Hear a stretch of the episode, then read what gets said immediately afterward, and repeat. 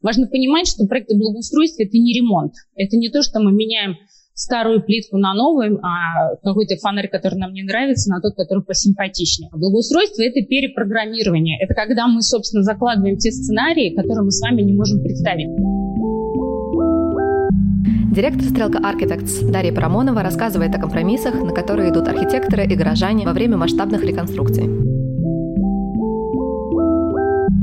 Как известно, архитектор, точнее то, как нас учат, кто такой архитектор, это такой творец. Человек, который создает, прежде всего основываясь на каком-то своем творческом потенциале, пространство, в котором мы живем. И в той академической практике, в которой я была воспитана, если здесь архитекторы есть, э, я думаю, что приблизительно так же, мы как бы авторы. С одной стороны, это приятная, амбициозная позиция, а с другой стороны, она, конечно, накладывает огромное время, это очень тяжело. И в какой-то момент не знаю, может быть, это какая-то моя слабость, но я была рада узнать, что есть еще какие-то другие стороны архитекторов, которые вот воплотились в моей практике. Получилось это из-за того, что я поняла, что город, в котором мы работаем, на самом деле он уже построен. И там не так много места для вот этого творческого потенциала, вот для этой творческой амбиции, которая должна выражаться. По сути, там не осталось места. И в этот момент, не знаю, одновременно это совпало вот, собственно, с моим каким-то самоощущением или это была общая тенденция. И о ней заговорил еще, собственно, Рэм Колхас, когда ввел понятие междисциплинарное исследование, что архитектор, он на самом деле может работать на других масштабах и тем самым реализовать те амбиции, которые у него есть. И здесь речь идет не о неком субъективном видении, не о том, что мы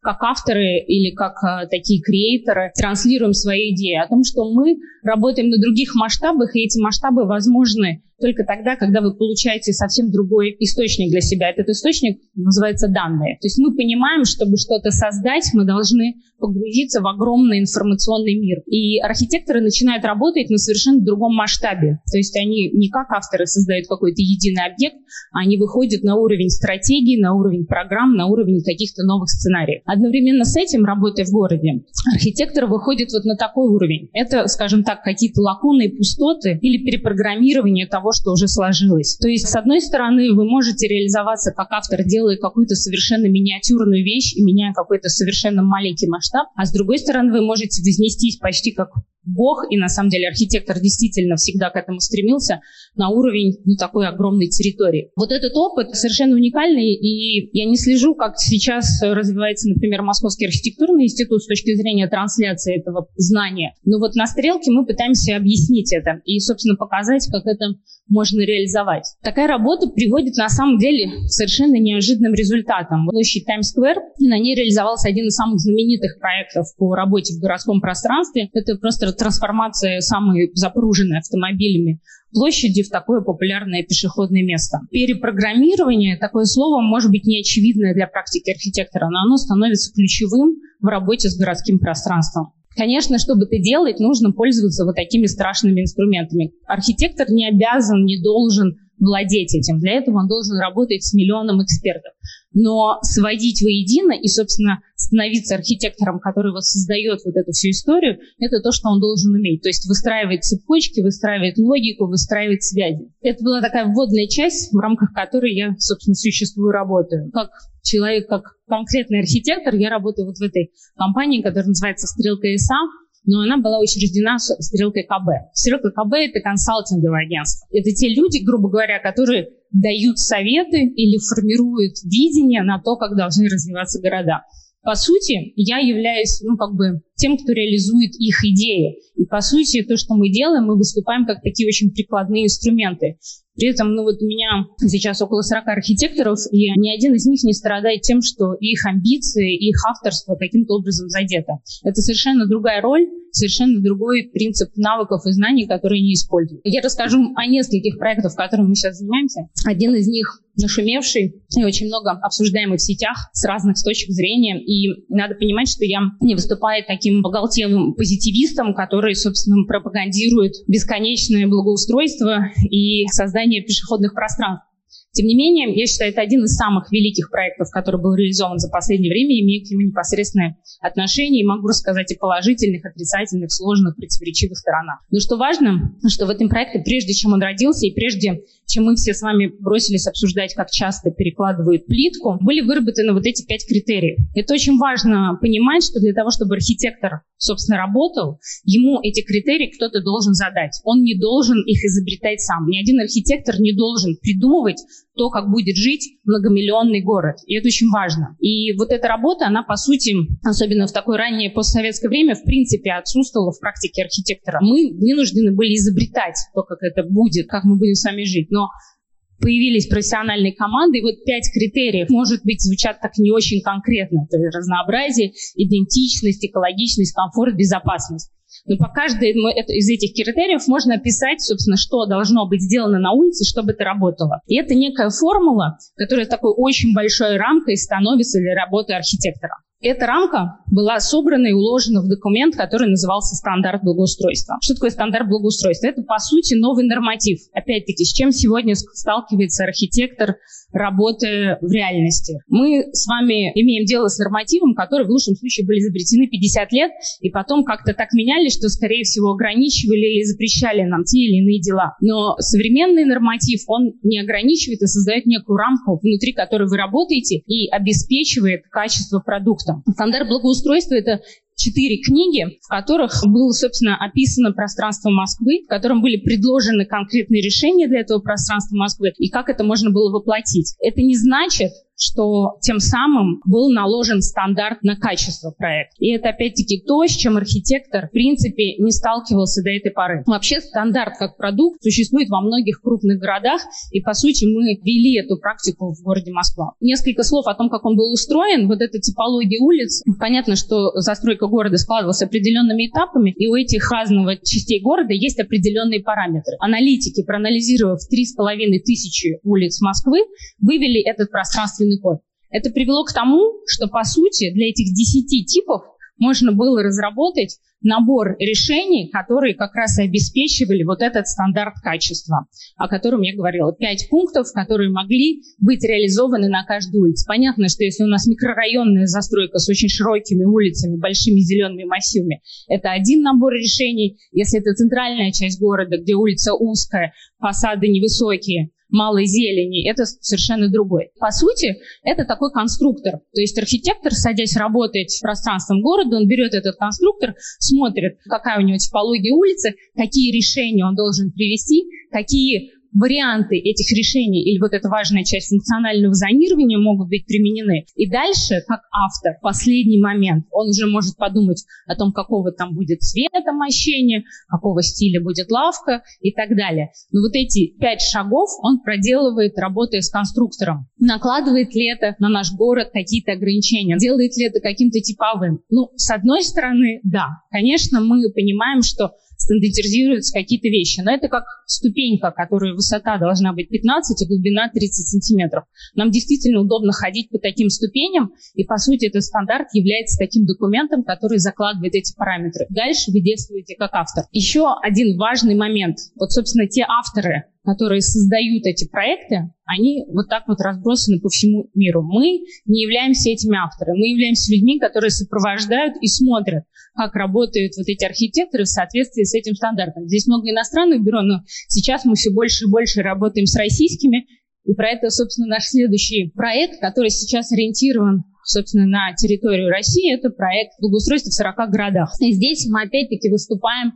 как такие операторы, которые сопровождают реализацию вот этих проектов в городах, а не разрабатывают сами проекты. Мы не могли, естественно, провести анализ 40 городов на том уровне, на котором была сделана в Москве, но что было сделано, было решено, что мы должны создать некую принципиальную сеть пространств, которая, собственно, отобразит то, как работает благоустройство. Из вот этих четырех, которые вы видите, площадь, улица, парк и набережная, в каждом городе выбиралось три пространства, которые, собственно, могли продемонстрировать то, как это работает. Это, по сути, запустить такой вирус, который смог бы дальше в этих городах развиваться уже при помощи местных сил и местных проектировщиков. Пример проекта для Екатеринбурга и, собственно, то, как в Екатеринбурге мы выбирали территории, потому что важно было, конечно, критерием понять, какие есть территории. Это прежде всего ну, какой-то уже существующий потенциал, интегрированный существующую пешеходную сеть и общественного транспорта. То есть было очень важно продемонстрировать, как эти улицы заработают совершенно на другом уровне и какой будет эффект. Вопрос всегда возникает, зачем, собственно, делать сразу в центре, потому что, конечно, у нас на окраинах гораздо больше проблем, и пространство там сложнее. Ну вот, собственно, в центре мы можем использовать тот потенциал, продемонстрировать, как работают эти решения. Работает с микрорайонами сложнее. Пример того, что в Екатеринбурге мы, собственно, не работали как архитекторы, опять-таки привлекали местных проектировщиков, которых мы, как архитекторы, которые знают, что такое стандарт вот этого проектирования, сопровождали и помогали им реализовать проекты на их территории. Какая есть еще одна проблема сегодня у архитектора, кроме того, что ему сложно отказаться от авторства? Вот тот норматив, о котором я говорила, очень сильно влияет на то, как мы проектируем. Именно на этапность. Мы знаем, что в капитальном строительстве есть у нас э, стадия П, экспертиза и так далее. А вот с благоустройством все стоит совсем плохо, и там, в принципе, подразумевается, что вы сразу делаете проектную документацию, не задумываясь ни о каких исходных данных и, собственно, каким этот проект будет. Мы, собственно, в своей практике ввели так называемое пятистадийное проектирование. Это абсолютно волонтаристское решение. Оно, естественно, не закреплено законодательно, но мы надеемся на то, что это произойдет. И первые три пункта комплексный анализ, техническое задание, архитектурная концепция. Это на самом деле самые главные три пункта. То есть то, без чего не может быть спроектировано благоустройство вообще в принципе. Понятно, что для того, чтобы это сделать, опять-таки, один архитектор никогда в жизни с этим не справится. Это довольно большой и тяжелый объем работы. Но когда мы говорим о том городском пространстве, которое уже построено, сложилось, очень сложно существует, вот без этих шагов сделать его по-настоящему качественным другим невозможно. Важно понимать, что проекты благоустройства – это не ремонт. Это не то, что мы меняем старую плитку на новую, а какой-то фонарь, который нам не нравится, на тот, который посимпатичнее. Благоустройство – это перепрограммирование. Это когда мы, собственно, закладываем те сценарии, которые мы с вами не можем представить. Например, мы не можем с вами представить, что без машины в городе можно жить. Это такая самая больная точка, которая вот особенно сейчас сложно приходится в регионах. Понимаю, в Москве еще как-то это вот повели платную парковку, и люди там, скрипя зубами, вышли из машины, вдруг им показалось, что действительно стало лучше. Когда приезжаешь в регион и говоришь, ну, вы знаете, вот даже если вы заасфальтируете просто все улицы, которые у вас есть, и все их отдадите под парковочные места, все равно вам будет мало, очень сложно. То есть, по сути, люди не готовы отказаться от привычки и эта привычка, это страшно, но это дурная привычка. Потому что те города, которые заставлены вот так машинами, в которых мы ну, жили еще совсем недавно, ну, жить в них, в общем-то, неприятно и невозможно. Я не говорю сейчас о застройке пригородной. Я не говорю сейчас, конечно же, о тех бесконечных расстояниях, которые есть между городами. Но о городах, миллионниках, высокоплотной застройкой, да, мы должны признать, что мы не сможем там существовать с нашими личными машинами, то, как мы это делали раньше. И вот перепрограммирование вот этих привычек таким образом, что вы начинаете понимать, что вы живете по-другому, но вам это нравится, это и есть задача благоустройства. Собственно, для того, чтобы это сделать, приходится пройти вот этот сложный этап. Я сейчас расскажу про каждый этап чуть поподробнее. Первая и самая важная часть, ну, нет, самая важная вторая часть. Первая часть – это комплексный анализ, это сбор данных. И сбор данных, он состоит, ну, на самом деле, в какой-то степени из, может быть, понятных вам историй, как сбор исторической справки, анализ контекста функционального зонирования, анализ пешеходных и транспортных потоков. Опять-таки, вы не должны это делать сами, по-хорошему, вы должны нанимать специальные компании, которые вам предоставляют эти данные. Но, опять-таки, работать, придумывать с тем, как будет функционировать улица без вот этого материала почти невозможно. Кроме того, что делаются такие понятные стандартные вещи, есть еще история, связанная с современными технологиями огромный корпус данных находится в наших с вами социальных сетях. Вы все знаете, что есть большая дата, и она анализируется. Собственно, как анализируются данные э, цифровые, с которыми работаем мы? Смотрят по частоте фотографий и что под ними пишут. Вот этот контент, который можно вынуть из фотографии, он рассказывает о потенциале месте, что о нем думают и как проектировщик должен перепрограммировать или сохранить то, что там есть. Кроме того, что делаются такие сложные цифровые исследования, делаются элементарные натурные исследования. Мы нанимаем студентов, волонтеров, которые выходят с определенными анкетами и просто описывают все, что является, скажем так, беспокоящим, разрушающим и портящим внешний вид улицы. Ну и важная часть которая сейчас развивается все больше и больше, это, безусловно, контакт с жителями. Вообще архитекторы не очень хотят общаться с жителями, очень часто жалуются всегда по поводу своих заказчиков. И тут встреча один на один. Сегодня это все больше и больше людей приходит на эти встречи. И это как бы неэффективные какие-то пообсуждали, разошлись, а настоящие истории, где приходится учитывать мнение жителей, которые, конечно же, хотят побольше парковочных мест. А вот это всю историю, которую приходится проживать тет-а-тет. И вот выход архитектора из вот этой комфортной рамки творца, созидателя, который, собственно, знает, как лучше, на разговор с обывателем о том, как этот обыватель знает лучше, это довольно сложный, болезненный процесс, но выхода никого больше нет. Больше без общения с вами, со всеми, кто этим пользуется, архитектор работать не может мы говорим про город. Антропологическое исследование. Это особый тип исследования, так называемое глубинное интервью. Это не соцопрос. Но здесь через определенную выборку, через определенное количество вопросов и ответов становится понятно, что люди опять-таки ценят в том пространстве, с которым вы работаете, что они от него хотят получить. Пример того, как был сделан комплексный анализ для Екатеринбурга, ну, здесь какие-то описаны общие данные, и дальше, собственно, тепловая карта социальных сетей и какие-то комментарии. И вот, собственно, когда мы выбирали эту территорию, это было одним из важных обоснований, которые мы принесли администрации. Администрация сказала, ну нет, слушайте, ну река это какая-то переплюйка маленькая, запущенная, давайте сделаем какое-нибудь другое пространство, площадь там еще. И нам стоило ну, какого-то определенного усилия, чтобы убедить, что именно эта река на самом деле может совершенно по-новому открыться для всего города. И в результате я думаю, что вот мы сейчас проходим разные этапы, это должно сработать именно так, как было задумано. Я знаю, что есть определенный скепсис по поводу работы с цифровыми данными, особенно чем старше архитекторы, тем больше у них скепсис.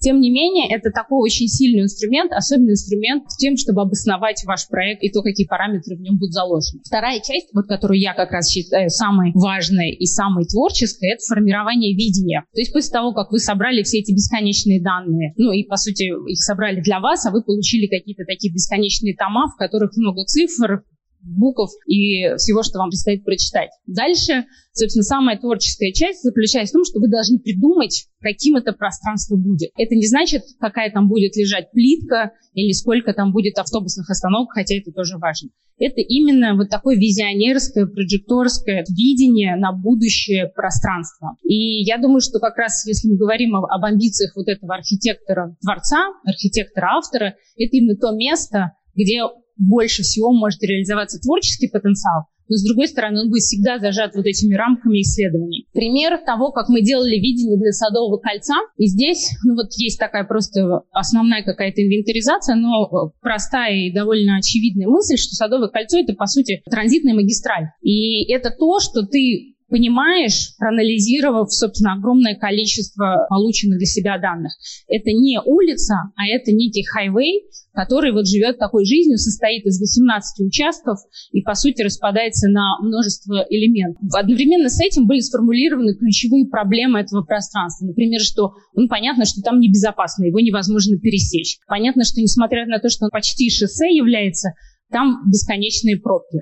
Понятно, что то, что мы с вами видим, ну, не, как бы не радует наш глаз. И понятно, что есть вот еще набор сложностей, такой как отсутствие благоустройств площадей, интеграция вот таких инженерных инфраструктур в виде эстакад, и, собственно, то, что, в общем, жить на Садовом кольце невозможно, и люди, которые там живут, считают, что им, в общем, не повезло, хотя это самый центр города. Одним из ключевых параметров вот этого видения была идея, что мы должны сменить приоритеты. Мы должны отказаться от приоритетов частного транспорта в сторону общественного. И это тот самый принцип, который был заложен на стадии видения видения. Самая главная пространственная концепция всего проекта Садового кольца, который, кстати сказать, наша реализация занял два года. Первое – это то, что мы должны связать его в единое кольцо, то есть сделать его линейным. И это можно сделать благодаря транспортным решениям, то есть, собственно, запустив общественный транспорт по этому кольцу, но также подчеркнув это линейным озеленением. Мы безусловно, понимали, что Садовое кольцо имеет на основании вот этого анализа некую неравномерную структуру, и вот эти вот зоны, которые примыкают к нему, образуют потенциальные территории садов, потому что это сады, Садовое кольцо. И последний параметр – это, собственно, площади, потому что там, где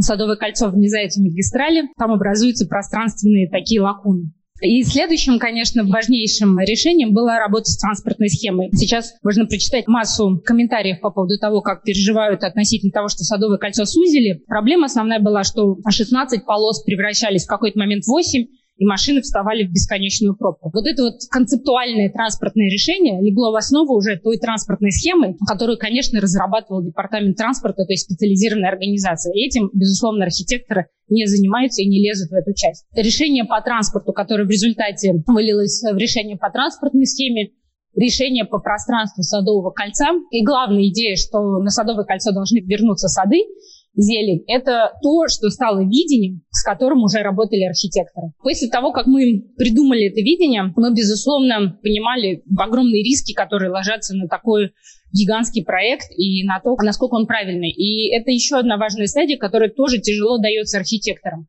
а именно работа с экспертным сообществом. Мы, как авторы, очень сильно боимся критики. Мы не хотим знать, что мы что-то плохо сделали. И поэтому выход на работу с коллегами, которые могут вам сказать, что этот проект никуда не годится, потому что вы не ушли все это наследие, которое располагается на этом садовом кольце, или с экологами, которые скажут, что вы каким-то образом, может быть, не учли те сады, которые росли там в 1812 году. Вот эта работа, она определенный важный этап, который нужно обязательно закладывать, когда вы работаете на стадии видения. И следующий этап, о котором я уже немножко вкратце сказала, называется вовлечение горожан. Надо сразу быть честными и сказать, что в тот момент, когда мы делали Садовое кольцо, вовлечение горожан, ну, это была какая-то история, о которой мы слышали что вот на Западе какие-то сумасшедшие собираются вместе и лепят из пластилина горки и э, всякие детские площадки. А в тот момент, когда мы уже выходили на первую площадку, собственно, мы столкнулись лицом к лицу с этими жителями, и стало понятно, что как бы нам не миновать. И этот проект немножко как бы задним числом пересогласовывал те решения, которые касались непосредственно жилых территорий.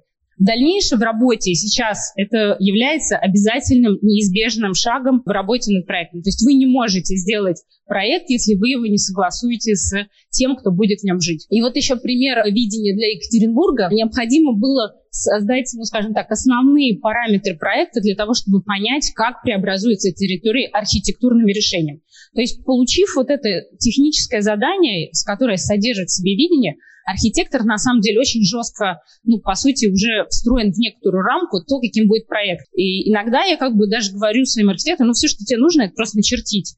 И это, по сути, так, хотя, конечно, вот в этом процессе переведения видения в линию на самом деле и содержится тот уникальный архитектурный опыт и профессионализм, которым как архитекторы мы должны пользоваться.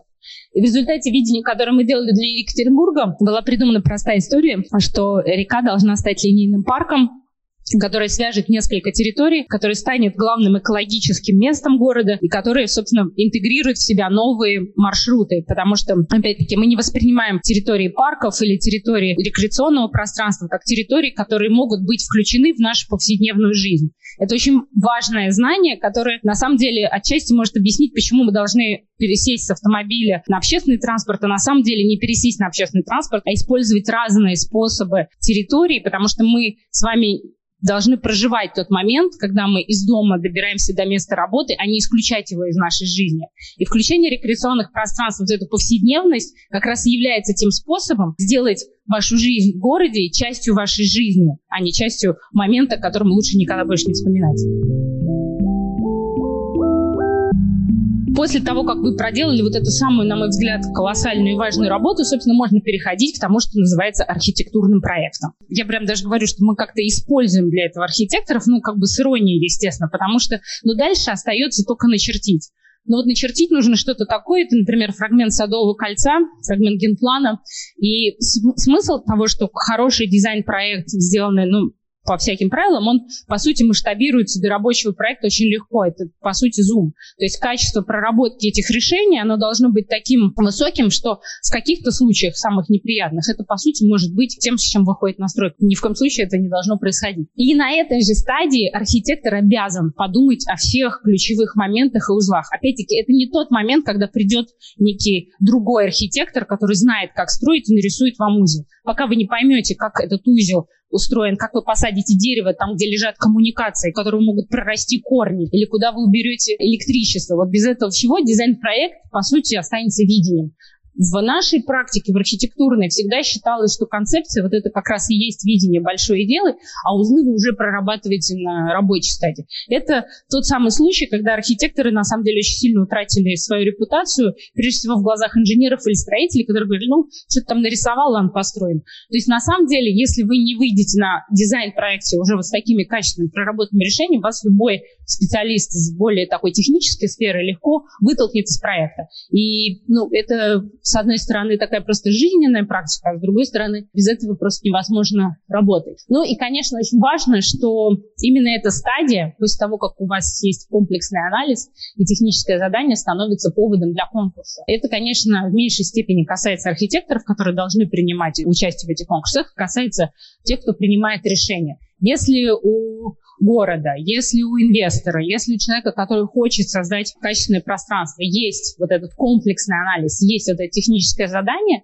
то дальше он может устроить конкурс и выбрать из тех архитектурных решений, собственно, тех, кто придет и просто начертит тот проект, который лучше всего ему подходит и которому больше всего нравится. Скучная часть про то, когда вы уже, собственно, закончили свой красивый визионерский проект, нужно делать проектно-сметную документацию. Ну вот здесь я могу успокоить, в принципе, совершенно нормально, что архитекторы, которые рисуют вот эти дизайн-проекты, они должны делать ПСД. Это, конечно, требует определенной квалификации. Но что они должны делать, и это самая, может быть, кровавая часть до стройки, это, собственно, отстаивать свои решения. Я знаю, что это как бы отчасти немножко банально, что ну, мы как бы всегда что-то начертим, потом приходят, опять-таки, более опытные люди и говорят, ну нет, вот это будет по-другому. Но если вы на этом предыдущем этапе, на дизайн-проекте проработали свои решения, то тогда вы можете легко аргументировать, особенно с людьми, ну, у которых чуть, скажем так, больше опыт. Вот эта вот как бы история, она очень болезненная. От нее невозможно избавиться, потому что ты немножко устаешь от того, что все решения сложные, тебе это стоит кучу сил, и как бы в конце концов даешь назад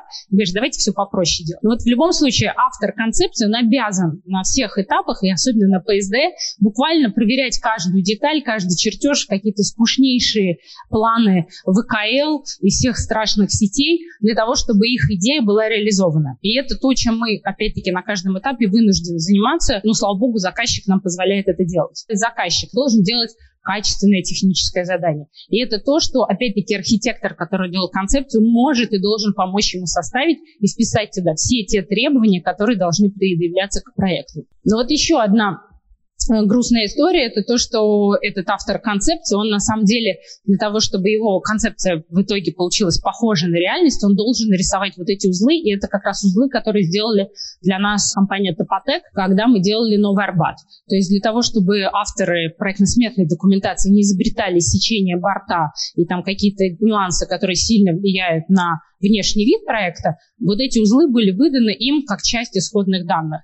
И опять-таки это требует от вас совершенно другого уровня квалификации и знаний, но без этого вы никогда не добьетесь того, что это будет похоже на то, что вы придумали. Ну и, собственно, подходим почти к заключительному моменту, он называется авторский надзор. Авторы концепции, безусловно, они те, кто разрабатывали проектно-сметную документацию, должны быть на стройке каждый день и участвовать в самых невероятных и веселых моментах, собственно, реализации. А для того, чтобы это происходило чуть легче, мы, например, придумали такую историю под названием 26 узлов, но их там иногда становится 28, иногда 32, зависит от того, что мы понимаем, какая очередная проблема есть на улице. Собственно, это такая IKEA-инструкция для строителей, которые, как мы понимаем, до сих пор не обладает нужным нам уровнем квалификации, как им строить улицу. И вот здесь мы разобрали, во-первых, всю улицу на элементы, собственно, все, из чего она состоит, и каждый элемент пронумерован и имеет какой-то там характеристику, а дальше вот в таком режиме им объяснялось, что нужно сделать, чтобы поставить борт, или что нужно сделать, чтобы положить плитку. И эти киевские инструкции мы сейчас раздаем точно так же в регионах, и на самом деле сложный момент работы архитектора со строителями, это часть нашей как бы реальности, становится совершенно иной, потому что на самом деле вам будут только благодарны, если вы лишний раз покажете, объясните, как это должно быть устроено и как это должно быть сделано. И особенно, если речь идет о тех решениях, которые до этого не применялись и, по сути, являются новаторскими. Понятное дело, что есть вот такой классический надзор, когда вы оставили запись в журнале, ушли, но сейчас мы очень много правильно роняем телефоны, потому что мы переписываемся в бесконечных рабочих чатах. Вот пока я с вами разговариваю, у меня там 98 сообщений со стройки о том, что все фонари не те, все не то, но как бы это реальный инструмент э, постоянно вашего пребывания, даже если вас нету рядом. Опять-таки, в настройке вы, конечно же, должны провести грандиозный ликбез как и строителям, так и местным жителям, рассказать, что с ними будет, почему эти невероятные, мучающие всех зеленые заборы опять у них под окнами, и что это, собственно, обозначает. История с зелеными заборами у нас уже, ну, как бы любимая, потому что понятно, что количество мемов, шуток на эту тему зашкаливает, но это пример того самого дизайна, который, как бы, как мы хотим или мы не хотим, вписался в какую-то повседневность. И идея, конечно, была очень простая, что когда мы понимали, какого будет масштаба эта стройка, вот в том виде, в котором это происходило до этого, а это, в принципе, вообще никак не огораживалось, оставлять было нельзя. Хочу подчеркнуть, что все эти истории, они обладают как бы своими тяжелыми препятствиями к реализации, к тому, чтобы быть идеальным. Эти заборы падали, были какие-то сложности, что на них вешали не по дизайн-коду надписи, а вот именно какие попались под руку и так далее. То есть, конечно, все, что, о чем я рассказываю, вся эта, вся эта история, она связана с каким-то невероятным количеством ну, того, что не получилось, или того, что было невероятно сложно. И поэтому это не история грандиозного успеха, хотя в конце концов, мне кажется, да, но это как бы история грандиозной какой-то кровавой схватки, в которой мы постоянно принимали участие. Кроме того, что вы как бы постоянно ну, сначала провели ликбез, вот эта вот работа, которую ведут архитекторы наши каждый день на стройке, они постоянно пытаются дотягивать то качество работ, которое есть, до нужного нам. Конечно же, вы все видите бесконечное количество фотографий, где говорят, вот, смотрите, они забыли сделать дырку для водоотвода с воды на, на, на проезжую часть и так далее. Конечно, есть миллион моментов, за которыми мы не можем уследить, и которые, ну, как бы в силу масштаба нам просто не поддаются. Тем не менее, скрупулезная работа с качеством работы – это то, что обязан и делает сейчас вот этот архитектор, который выходит на улицу.